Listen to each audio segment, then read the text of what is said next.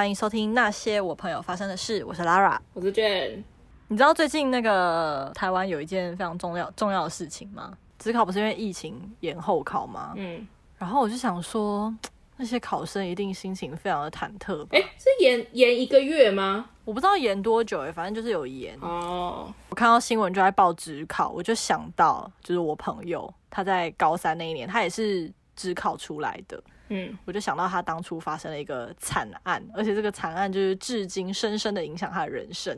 啊、至今每当类似事件发生的时候，就是他都会想起那一年的阴影，挥之不去。我朋友也发生了一个惨案，你说在职考吗？在学测哦，在学测，对，在学测。但我觉得那一个影响也是影响人生。嗯而且非常的戏剧化。我朋友的话，他是要讲起来，应该也是学测吧。就是你记得那个学测完之后，通常学生就会开始决定我要去职考，还是说哦，我就准备。就是学校的甄试这样，那、嗯、他们学校的做法是放榜之后，就是学生你选择完以后，学校就会把高中部的学生分成两层楼，比如说高中部总共假设四个班好了，一二三四，他就会把一二三四四个班里面选择要考职考的学生全部抓出来，然后两个班并成一班，这样，然后所以如果你是准备真试的，就抓出来，然后去凑成另外两个班，就等于你要跟别班合并。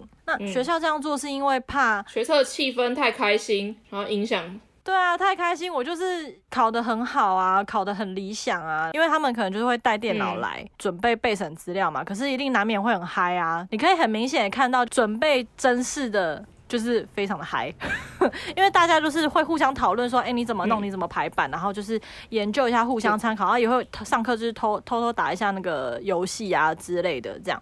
那指考的就是要上课嘛，这些就是在职考生的眼里就是一个非常非常欠杀行为，毒瘤啊，毒瘤。我朋友当时就是学测考的非常理想那一派，反正他学测当时的分数比他平常模拟考整整高了，应该有七分吧，就是真的多很多级。那时候是三个升学方法嘛，繁星、学测、指考嘛。繁星就不用说啊，繁星就是最凉的一派啊。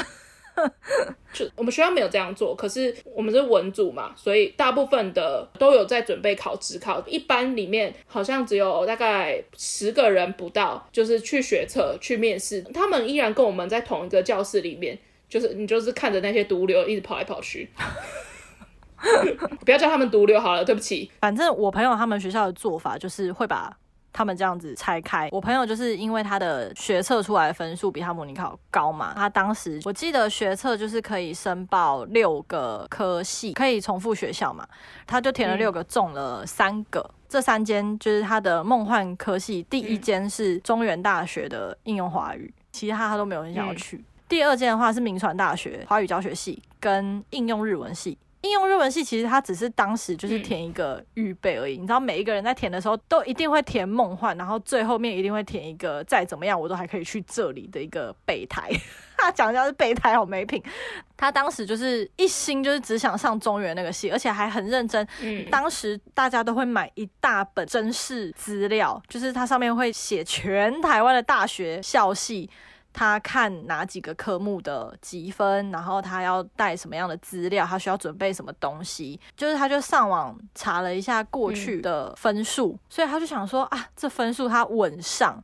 而且呢，哦、当时过去的历史上面就是没有什么人报这个系，这个系还蛮冷门的。可是我朋友他就是从小就是非常想要读这个科系，嗯、算是梦想吧。他就是很想要教外国人中文，一心就是想要挤进这个学校，而且就觉得哦天哪，就是康装大到为他而开。那个学校的理念就是我朋友也觉得嗯跟自己比较像，所以他当时一行就觉得嗯就是这间。这样，反正准备完之后就去面试嘛。嗯，东元这间就是他的第一间面试。嗯，他们学校因为是私立高中，所以就是很 care 升学率。然后我不知道其他高中会不会这样做。朋友的那个高中是就在上课期间会安排好几间空教室，然后你就要练习，假装你现在就要去面试，就去模拟一遍。那时候他的备审资料里面就有写到说，他从小学的时候就想要做这件事情。他们学校那个老师就跟他说：“你这样写写的太夸张了。”怎么可能？你小学就想要做这件事？朋友就跟老师说：“嗯、我真的就是从小就这样想啊，我没有特别夸张写，这是一个事实啊，又不是我掰的。”经过这样面试之后，他第一间就是去中原面试。先说我朋友他的其他的同学也都有报中原这一间，可是呢，别、嗯、人都是把这一间当垫底的，因为其他同学可能比较想要去台北的其他私立学校，嗯、比如说淡江。中原是当预备，然后他们就一群人这样一起去面试。面试的形式呢是三对三，基本上就是教授问问题，会有轮流自我介绍的时间跟举手回答的时间。表现的就是也还算平平，就是没有到特别好或特别不好。但他是说他自认他已经表现了他最大的诚意，表现出他有多么想要进这科系。就这样子面试完，然后后来他后面不是还有名传大学两个系吗？他就也去面试，然后他就去了名传大学的那个华语教学系，听了一下，因为面试前就是系主任都会先出来介绍说系所的理念，嗯，然后学校的课程内容什么，一定都有这一趴。哦，我朋友说他当时听完之后，他就觉得说，嗯，他真的就是想要去中原，他觉得中原跟自己的理念比较像，所以呢，他就想说啊，没差啦，这两个就是我，嗯、就是就是他预备的这样。他一进去面试，他是第一个，嗯，他就看到左边那个教授拿着他的备审资料，可是他的备审资料上面是他寄给日文系的资料，两间科系寄反。嗯、他说他当下真的坐在那边，我觉得不是你朋友自己犯，就是学校方面可，可是因为当时的。学生嘛，就高中生哪会想那么多？因为他寄出去之前，他的班导师千交代万交代，就是跟班上的学生说，如果你们有那种同一间学校，可是有报他两三个科系的啊，你寄的时候一定要就是看清楚，不要塞错信封，不要两个系寄反。就说以前有学姐就是这样，然后就没有上。所以他当下看到那个教授就拿着另外一个系的资料的时候，就想说。这什么墨菲定律？怎么会发生在自己身上？而且他明明记得他寄出去之前，他就是有看清楚，而且他还叫他旁边的同学帮他再看一次，大家就是确定没事，然后一起拿去寄的。结果现场就发生这件事情，然后他又是当时第一个一号进去面试的。他整个大家傻住诶、欸，我觉得教授也是很厉害。他说当时教授也没有去问他说，诶，怎么会把日文写进来？没有，教授就是针对里面的东西就是随便问，而且是全英文面试。他觉得那是他人生可能肾肾上腺素就是排行前三高的一课吧。他就说那是他人生就是讲英文最顺最溜的一课。我我我觉得教授当下的反应应该是想说，哦，那你同时报了我们学校的日文系，记不记错，或者是你同时同一份寄了两两份，什么之类的。我觉得他应该是想说，哦，既然你都已经来面试啊，他也没有办法拿到你中文系的那一份，那就这样子开始吧的那种感觉。可是他当下一面试完出来，他就是跟他同学说，他觉得他不会上。然后他等一下也不要去日文系了，因为前面班导师都已经跟你讲这种话，班导师都跟你说，曾经有学姐这样做就不会上。你犯了一个这么大的错误，干嘛还要去日文系？我去日文系不就是在看教授再拿着一次另外一个科系的资料吗？他就觉得为什么要去给人家洗这个脸吧？重点是你朋友也觉得日文系也还好吧，也没有特别想要去。哦，对啊，一方面日文系本来就是他的备胎嘛，反正就是他当下就想说他要回家。可是因为时间上面太早回家，就是妈妈会怀疑嘛，所以还刻意的就是在操场想说，不然走个两圈再回家好了。结果妈妈就打电话给他，就说你怎么没有去日文系？他说日文系打电话到家里啊。然后我朋友就讲说啊，都已经到这个节骨眼啊，那就诚实啊，就诚实讲说把资料寄反了，然后不想去啊，反正这样就一定不会上嘛。我朋友他妈就觉得说。人家都打电话到家里来，人家一定很缺学生，你就去，搞不好人家很喜欢你，你就会上。没有啊，那这只是人家的一个义务而已。对对对，我觉得那就只是一个，哎、欸，今天少一个人，总没来，这样打电话是问一下是不是路上发生什么事情这样。对，所以说他实际上完成面试就两间嘛，就等到放榜那一天。虽然很紧张，可是就想说，反正中原那一间自己表现也不差，应该是 OK。放榜那一天，因为他们私校都要读到晚上七点才会下课，然后他同学呢，晚自习之前会有一个短暂的休息时间，嗯、然后那个休息时间就是他同学就跑到他们班上，然后就跟他说：“哎、欸、哎、欸，你上中原，你上中原，你是正取十一耶！”我跟你讲，我朋友整个是。飞上天一样开心，他真的像中乐透诶，你知道，就是那种你人生从小到大那么想要去进入的一个科系，然后你就是你上了，就真的超开心。然后晚餐时间，他就回到自己原本的班上，跟自己班的同学，全班几乎都在为他欢呼哦，全班都知道他有多想上这个科系，然后而且还争取实力是很前面的，就大家都很为他开心。但是他本人还没有看到那个榜单，对，他本人还没有看到榜单，可是因为同学看到了嘛，而且是两个同学都看到了，两个人都有看到啊，对，就超级无敌开心，然后大家就这样狂喝，然后庆祝。结束之后就晚自习开始了，回去之后想说自己用电脑查一遍，就去滑滑滑滑滑，然后一滑过去发现，嗯，十一好像不是自己的名字，他就开始觉得，哎，不太妙，怎么刚刚瞄到前两排没有自己的名字？后来他就在慢慢滑回去，然后就数第十一个，没有自己啊，隔壁的同学本来盯着电脑荧幕嘛，就微尴尬的往后退。后来他就很认真的开始往下滑，想说后来终于滑到了，在备取第四十六个，超级夸张的。重点是备取四十六那个位置也不是第十一个，就是如果是同学看错的话，那可能是出现在某一页的第十一个，以为是正十一，也不是，他就是在一个很很尾端的位置。我朋友就觉得晴天霹雳，耶，真的是天堂掉到地狱。然后这个故事就是要告诉我们自己确认榜单，千万不要听信任何人跟你讲你上哪里。或是他看到你在哪里，只有自己看到的才是真实的。对，所有的职考生跟你们说，成绩单自己猜。不要让别人自己猜、自己看、自己查榜，千万不要有人跟你说：“哎、欸，你好像上了什么？哎、欸，你好像上了什么？”不要理他，自己看，绝对不要让别人碰，自己看，自己打开，自己面对那个第一次。后来名传的那个华教系他也没有上，嗯，他就想说：“好啊，那不然就等被取放榜嘛。”啊，我跟你讲，最让他觉得很不爽的一件事情是他当时候不是班上的同学，其他人也跟他一起去考那个系吗？嗯，其他人都上了，最想去的没有上，不。看中的那些人都上了，整个心里超级不平衡的。结果他就一直撑到被取放榜，真的没有上。嗯，哇塞！我跟你讲，那时候只剩下一个半月可以读职考。各位职考生，一个半月让你读一到六册，他一到四册都已经忘得差不多了。然后你要在一个半月之内把前面四册复习起来，然后你还要再去念老师早就已经把第五册上完的五六册。嗯，非常挫折的一件事情。后来他当然职考就考得没有很理想，他有去到相关的科系啊，因为他自己考完，他就知道自己考得很不好。当时不知道原来还有独招这件事情。等一下，我来再讲独招的事情，真的太挫折了。然后他就几乎每天都自己窝在房间。他妈妈可能那阵子就好奇，想说我女儿到底在干嘛啊？现在到底是有要去打工吗？还是怎么样啊？学校怎么样？怎么就是都在房间里面？他就跟他妈妈说：“我会不会考不上大学？”讲完这句话，就真的是立刻爆哭的那种。哎，这件事情就即便他长大之后再阐述一次，也还还是会很。想哭，因为那是一个很大很大失败感，就只因为没有被看上。跟他妈妈讲这句话的时候，他妈妈就吓到，然后就跟他说：“怎么可能会没有大学可以读？台湾那么多大学。”他就说：“我有可能要去很烂的大学，你栽培我高中三年，我最后要去最烂的大学吗？”他妈妈就跟他说：“不要嫌别人的大学烂，有些大学它只是比较新。”那不代表他烂，你不管去到哪里，好的学校也有烂老师啊，对不对？你就算上很好的大学，说不定也有很不会教的教授啊，那有比较好吗？嗯，比较新的学校，他需要招生，所以他可能门槛比较低，然后你就说人家比较烂，怎么可能会没有大学可以读？台湾那么多大学，你不要想说要重考哦，不要浪费你人生一年。后来他大学是读得蛮开心的啦，但是这件事情就对他造成一个很深的影响，就是往后的人生，举凡要面试的这个项目，在面试前他都会。非常的恐慌跟焦虑，会很不想要面对这些事情。那你知道，在台湾，不要讲台湾，就是任何一个地方，你找工作怎么可能不用面试？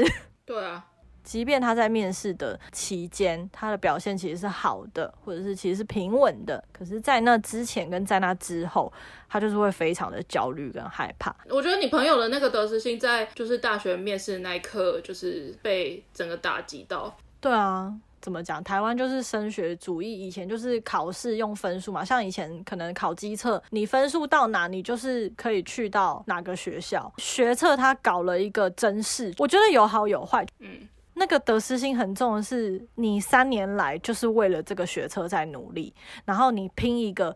比你平常表现还要高很多的分数。真的，你的人生难得大考是拿到这样子高分的，却只是因为面试没有被看上。老实说，我觉得你朋友其实就是缺一个人跟他说，没有那么严重。有啊，妈妈有讲，但听不进去。哦，对，我觉得当时不管是谁跟他讲，他都听不进去，因为他就是在那个失败感里面。但还好，他后来大学的时候获得蛮多成就感的。所以想跟各位职考生说，辛苦了，你们吃过的苦，我们都吃过了。对啊，这是突然想起了一个惨案啦。你朋友还是有拿到去面试的门票，但我朋友是没有进去。嗯，学车的时候发生了一件事情。学车到底要害多少人的人生？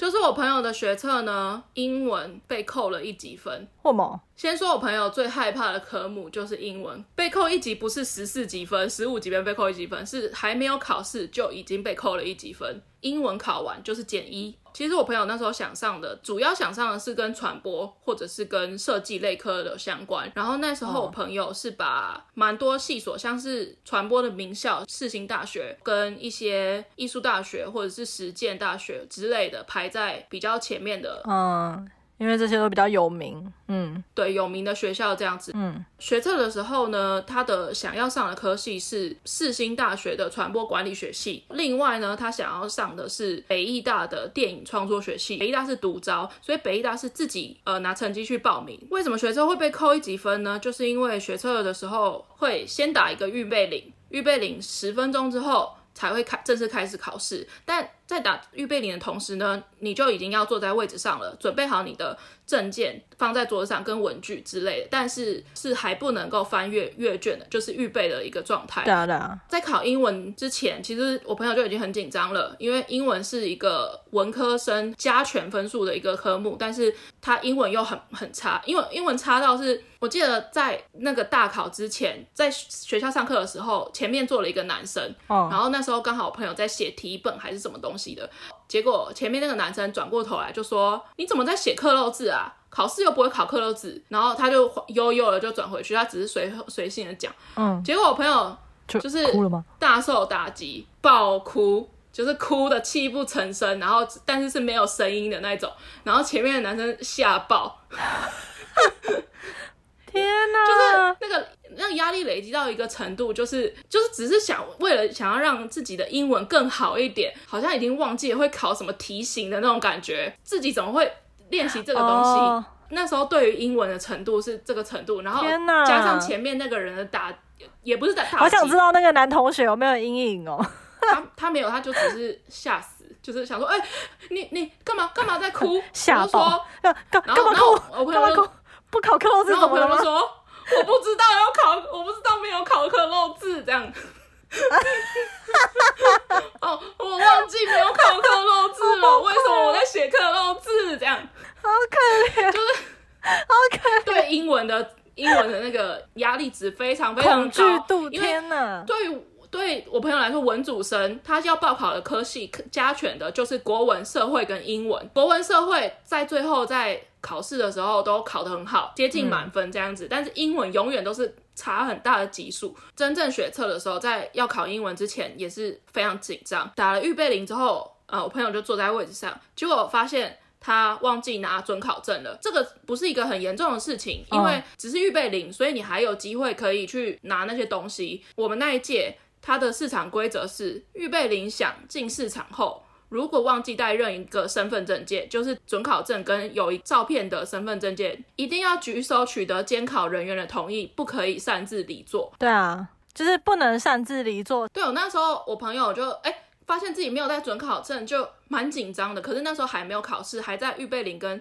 考试的十分钟之内，他就举手跟监考人员说：“嗯，那个我我的准考证没有拿这样子。”然后那时候我朋友刚好坐在窗边的位置，嗯，而他的反正就是隔一道墙就在外面就对了。那个监考人员就是。坚持不让离开座位去拿，他也不帮我朋友，嗯、可是又没有，那我朋友又没有准考证，他势必得要拿到准考证，不然等于是整科就是就是零分啊。不是啊，为什么不让他出去拿？不知道啊，不解，不是啊，那那十分钟预备要干嘛？就坐在那边不能动。对，就是坐在这边不能动，你任何事情都不能动啊。他的意思是这样子、啊。那个预备的意思就是说，大家都要预备，就是考生跟监考人员都要预备。可是预备过程不就是说，因为还没开始，所以你如果突然比如说肚子痛要上厕所还是干嘛，就是你可以赶快去解决这一切吗？对啊，不是，所以他不让他拿，就是预备啊。对，他不让他拿。监考人员的意思就是，你只要离开座位，就是违反市场规则。那我朋友他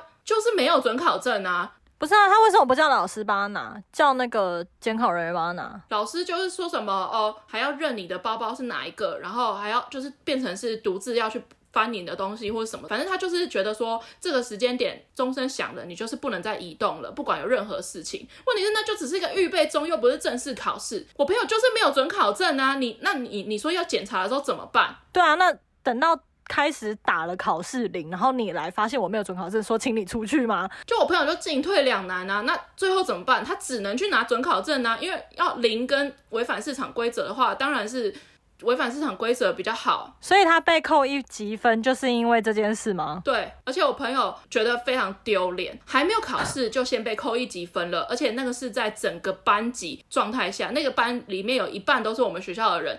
然后另外一半可能是别的学校混合做这样子，玉边铃响那时候大家都什么事都没有办法做，所以只能就是眼睁睁的看着就是旁边这个莫名其妙的同学发生这个莫名其妙的事情，好惨哦！所以所有的同学都知道，我们班上刚刚有一个人因为忘记拿准考证进去被扣了一级分。对。还没有考就考，被扣一几分。那时候我朋友打击超级大，好打击士气的一件事，好扯哦。还没有考就已经，而且你如果说是什么，你在考试的最后多，就是打中了还写被扣，可能还会觉得说哦，就是都考完就算了这样子。问题是你还没有考，你还没有开始写试卷，考卷都还没有翻过来，你就是注定就是负一，不管是你考多少就是负一，非常，非常。然后又是他压力最大的一科，最后他考了十几分。满分是十五级分，他已经考的比原本还要差了。我猜应该是有因为这件事情影响，结果又扣了一几分，所以是九级分。那人生少这一级分，哎、欸，天啊！他有没有很想要找出那个 监视人？他没有去申诉吗？有有，马上考完去楼上申诉，楼上就是那种大考中心，然后就去申诉。问题是申诉根本就是形同虚设。我觉得很离谱哎！我朋友讲我朋友的立场嘛，就是之后他们可能去了解事情后续的状况的时候，他那边的呃反应你是听不到的啊。这个又不是说三方对谈，最后这个结果下来，你只会看到说你的申诉是成功，或是申诉是无效。当然，最后为什么会有这个故事，就是因为申诉无效啊。好，最后就是九级分，好扯哦！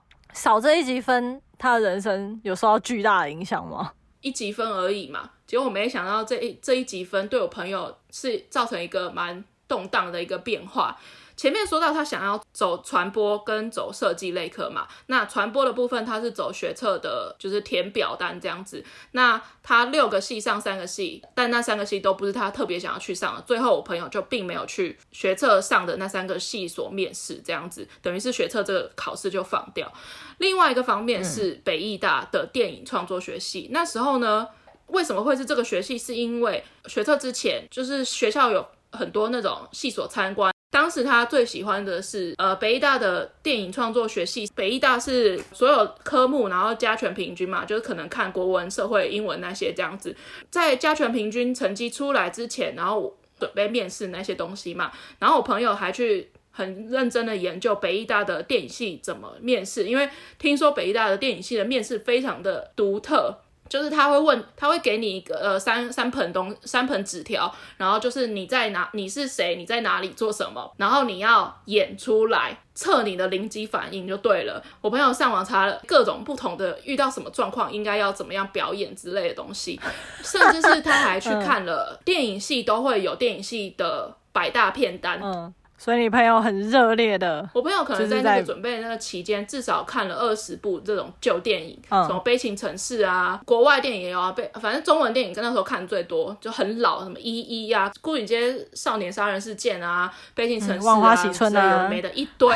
结果成绩出来了，北艺大独招，所以他出来的时间会跟各个学校面试的时间都不太一样，记得是好像是延后。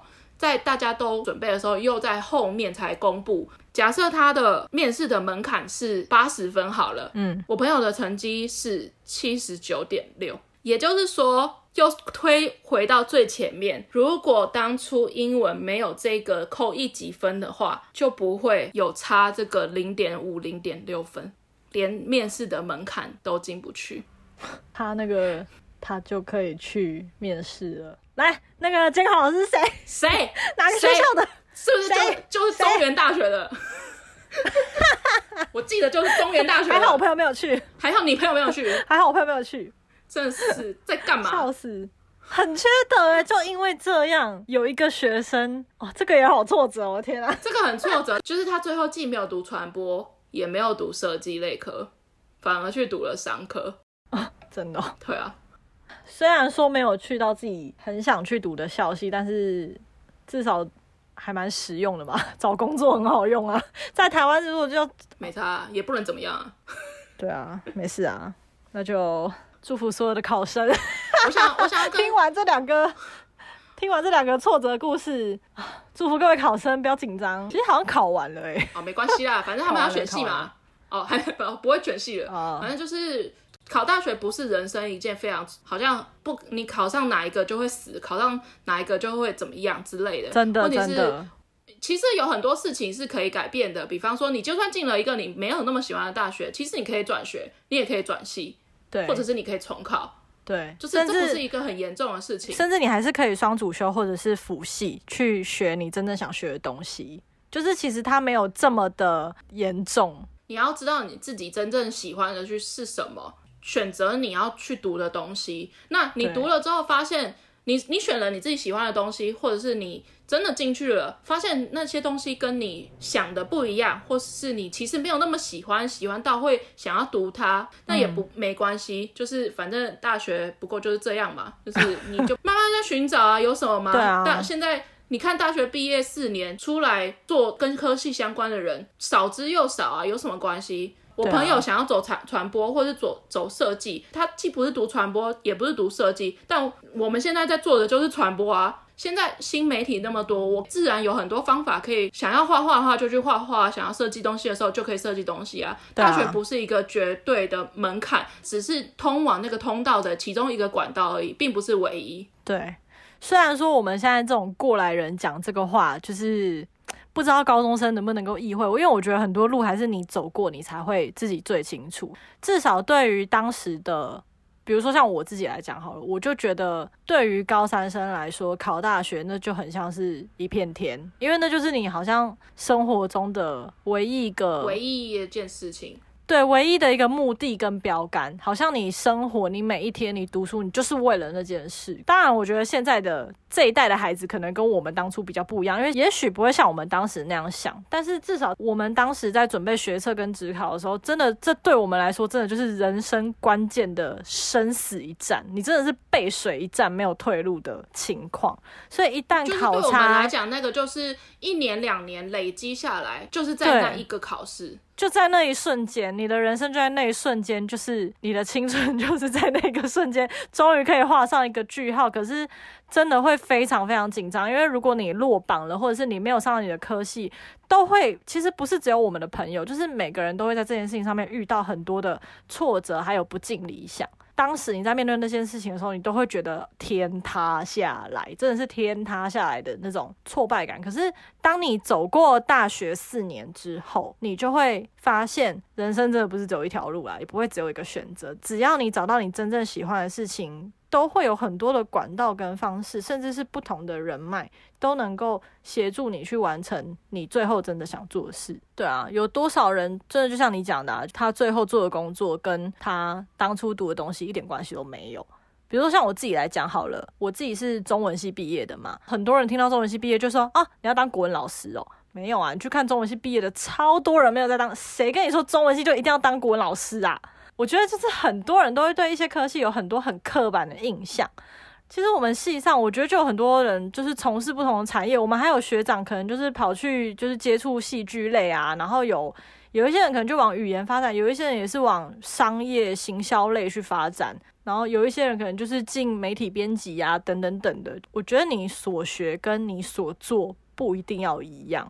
我自己非常喜欢我大学的时候，我的班导他讲了一句话，他就说：“你知道大学四年你真正应该要学会的是什么吗？并不是拥有多少张证照，并不是拥有多漂亮的成绩，而是你有没有批判思考的能力。”我永远都记得这段话是他在我大四的时候说的。他说：“如果你到大四了，你仍然没有批判思考的能力，你的大学就白读了。”可是我觉得这件事情有超级多大人不会告诉你，大人都是跟你说啊，你就是要好好毕业啊，拿到毕业证书啊。现在满街都蛮要有大学毕业才能够找工作，每一个人都是跟你说你要找工作，你读大学就是 for 你在台湾找一个很好的工作。可是我觉得大学它很多时候其实带给你的应该是一个软实力，有些人是得到一个确实是很好的技能，可是我觉得像我自己。我觉得我大学四年，你问我学到什么，我觉得都是软实力耶。对啊，你说我有很多语言证照吗？也没有啊。可是我接触到的人，然后我所吸收的东西，我觉得那些东西是内化在我生命里面。所以后来，其实我跟我朋友，我们自己对于当初最后去到的大学跟科系里面的那个结果，其实我们都是满意的。应该说不是说后悔没有读那两派设计或者是传播，而是。虽然对那个时候的那个选择会有点遗憾，另一个方面想没有走那两块，呃，我朋友反而学到跟商科有关的东西。嗯、那你如果不走这方面，可能其他也对啊，也是做不到的。其实如果完全把心态放在说，哦，我没有读设计，我觉得。自己很可惜，或者什么很后悔，或者什么，但其实我也有看到，比如说读设计的坏处，比方说日夜颠倒啊，身体搞坏啊，或者是要花很多钱啊。对啊。我朋友后来自己也发现，其实自己并没有。真正的非常非常非常想要做这件事情，其实自己比较偏设计、创意发想那一块，但又不适合走传统美术这一块。那你势必两个都要学，或者是并行，那可能也会有很痛苦的部分。那传播的话也是一样，只是我朋友可能觉得电视节目啊，或者是喜欢电影，单纯的只是喜欢喜欢观看，但真的要走进这个系所里面去学这个背后的东西。可能是会遇到完全不一样的事情，对啊，吃不一样的苦，对，也不一样。那最后走了商科，体验到商科很痛苦啊，一直做报告啊，然后要高跟鞋上台演讲啊，口条啊之类的，嗯、训练的是也是另外一个派别的东西。所以我觉得知道自己喜欢什么东西，那很好，那你就是朝你喜欢的那个选项去选。但如果你不知道自己喜欢什么的话，先弄清楚自己喜喜欢的是什么。你可以从一些小小的东西发想，比如说你喜欢喜欢化妆，喜欢穿衣服啊，那跟走服装有关系的啊，或者是走美容类科啊，啊或者之类的。从、嗯、你喜欢的事情去看，你可能会想要从事的科系。我们现在在职场上面工作了一段时间，嗯、其实没有办法完全的去做你真的不喜欢的职业。对啊，但是。至少你在工作的那个东西、那个产业、那个项目，你不讨厌才是重点。你如果真的讨厌的话，不会有一个工作也做不下去。对，我觉得不管是什么啦，只要你不排斥，你用心去学它，它就是会成为你的东西。而且有些东西，甚至是你去认识、学了它之后，你才会发现原来你有点适合，或者是原来你有点喜欢。嗯。就这样啊，对啊，有些东西就是你你试过，你就会发现，哎、欸，原来我比较适合这个，嗯嗯，然后可能有些东西你喜欢，你真的去试了，你就发现，哎、欸，其实我不适合。像现在大家都还很年轻，讲这什么话？反正我觉得就是十七岁而已，就多尝试，就去试，失败。就是谁没有失败过，在爬。像我朋友跟你朋友现在都处于一个找工作的阶段嘛。嗯，我朋友现在是把一零四打开，就是在可能在看所有的呃职缺啊，或者是什么之类的。其实世界上有很多产业，很多职业是你想都想不到的。啊，真的。比方说，人家看到中文系可能会想到中文老师，就只有中文老师这个刻板印象。看到读商科就会觉得说，哦，要在企业里面工作，银行。对，银行、证券、嗯、真的是工作百百种，产业有很多，职、啊、缺类别也有很多。其实多去尝试，我觉得才是真正的重点，不是你读什么科系。真的，但是还是要选一个自己不排斥的系，你才读得下去。真的，比如说你数学很差，然后你硬是逼自己去读商科，你真的就是光是那个微积分就会把你自己逼疯。哦，微积分哦，恐怖。或者是你英文很差，然后你偏偏去到一个就是需要读英文的，像我自己的大学就是我们四年英文是必修，然后，可是你知道中文系很多人，很多人为什么读中文系，就是因为数学不好，英文也不好。但我不是那一派的，我以前英文就是曾经考完期中考哦，就是期末前老师有些老师会先秀出那个平时成绩，我就算了我期中考跟平时的成绩呢，我就跟我朋友说，哎，我期末不用考，我已经过了。对，但我同学可能就是期中还在不及格，然后就还在那个水深火热当中，就是这样啊。所以要找一个自己读得下去的。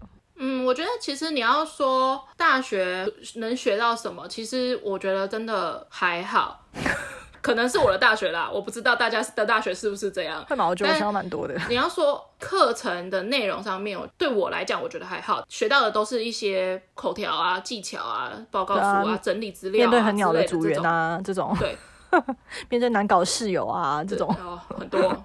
我。我觉得大学真正精彩的是跟人相处的人际关系，嗯，那才是真正精彩的地方。就是呃、嗯，对，我会觉得说，哦，大学读四年好像很浪费啊。呃，浪不浪费真的是取决于你怎么使用这个这段时间，跟你在那个学校里面的资源、认识的人啊、老师啊、学校能够带给你的资源是如何。其实我大三的时候，基本上就已经把所有课程都结束了。呃，我们系所呢，大四基本上就是通通是实习，但那时候其实我的同学们对于要实习觉得很长，很浪费时间，然后又是一些很多一直不断的在招人的那些企业，就是企业选择上其实也。还好，就是可能他们缺攻读生，希望跟学校合作，可以有一些人，或许以后可以进到他们的企业当正职员工之类的这种。所以大家对于选公司这件事情是非常排斥的。但我那时候的选择也跟大家比较不太一样，有别的选项，比方说你如果修另外一个学程，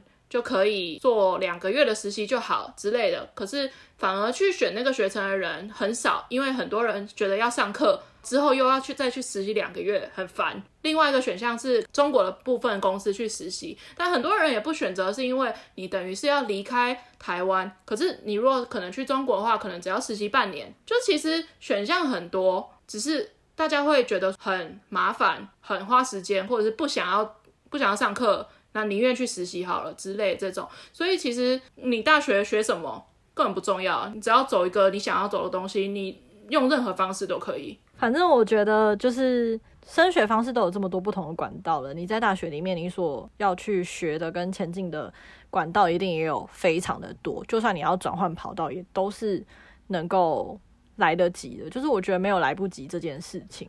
台湾这个社会会有很多非常多的框架，有的时候你不一定要跟着大众的想法去想。我只是想跟所有的指考生说，反正你刚考完，你现在就是耍废就对了，也不要讲耍废啊，就放轻松，对啊，你都已经努力了三年，你也熬过看着那些繁星跟学测上的同学们在你面前嬉皮笑脸，毒瘤毒瘤，很欠杀的，对，你也熬过那个他们在你面前就是很欠杀的那那段令人煎熬的那个时间了。对啊，现在就是好不容易撑过，虽然就是距离开学可能只剩下一个月，我觉得这一个月就好好玩，好好放松，就是想做什么就去做。上大学继续玩啊！对啊，多去夜唱夜冲啊！现在现在人还去夜唱夜冲吗？我大学都没有夜唱夜冲过哎、欸，我嗯，我不是我不是那，是因为你不是住在学校？没有，我不是那一派的。我觉得我比较老灵魂一点，我就是会跟我朋友他们一起去某一个同学家，他们家就没有大人。然后我们就会一起在那边吃火锅、聊天、过夜、看电影，这样。好像有一起有想要去看夜景过，反正就是也不会想说要去夜场还是干嘛。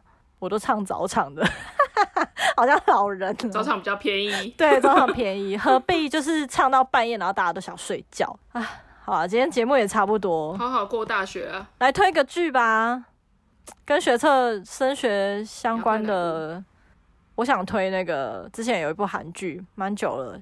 叫那个天空之城 Sky Castle，因为韩国也是一个升学压力非常大的一个国家，然后我觉得这一部拍的非常非常好。你要大概讲一下吗？反正他就是在讲，就是在韩国那个升学压力下面，就是学生跟父母为了让孩子得到好成绩，进到明星大学，会用哪些很极端的手段，然后带你去批判说，就是成绩难道真的至上吗？嗯，就不雷大家了，很好看，好笼统，够不雷吧？我真的很怕雷到别人，我就最怕被雷啊！好啊，那你要推什么吗？推模范生。哦，好看，推。在讲作弊可以吗？但真的超好看，就是一个呃题材很棒的爽片，男主角很帅。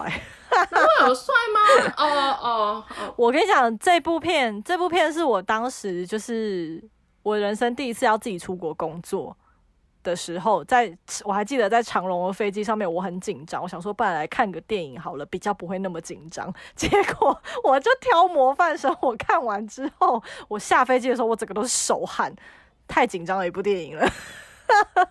挑错片，推模范生，还有天空之城，推好啦，我们今天节目就到这里喽，拜拜，拜拜。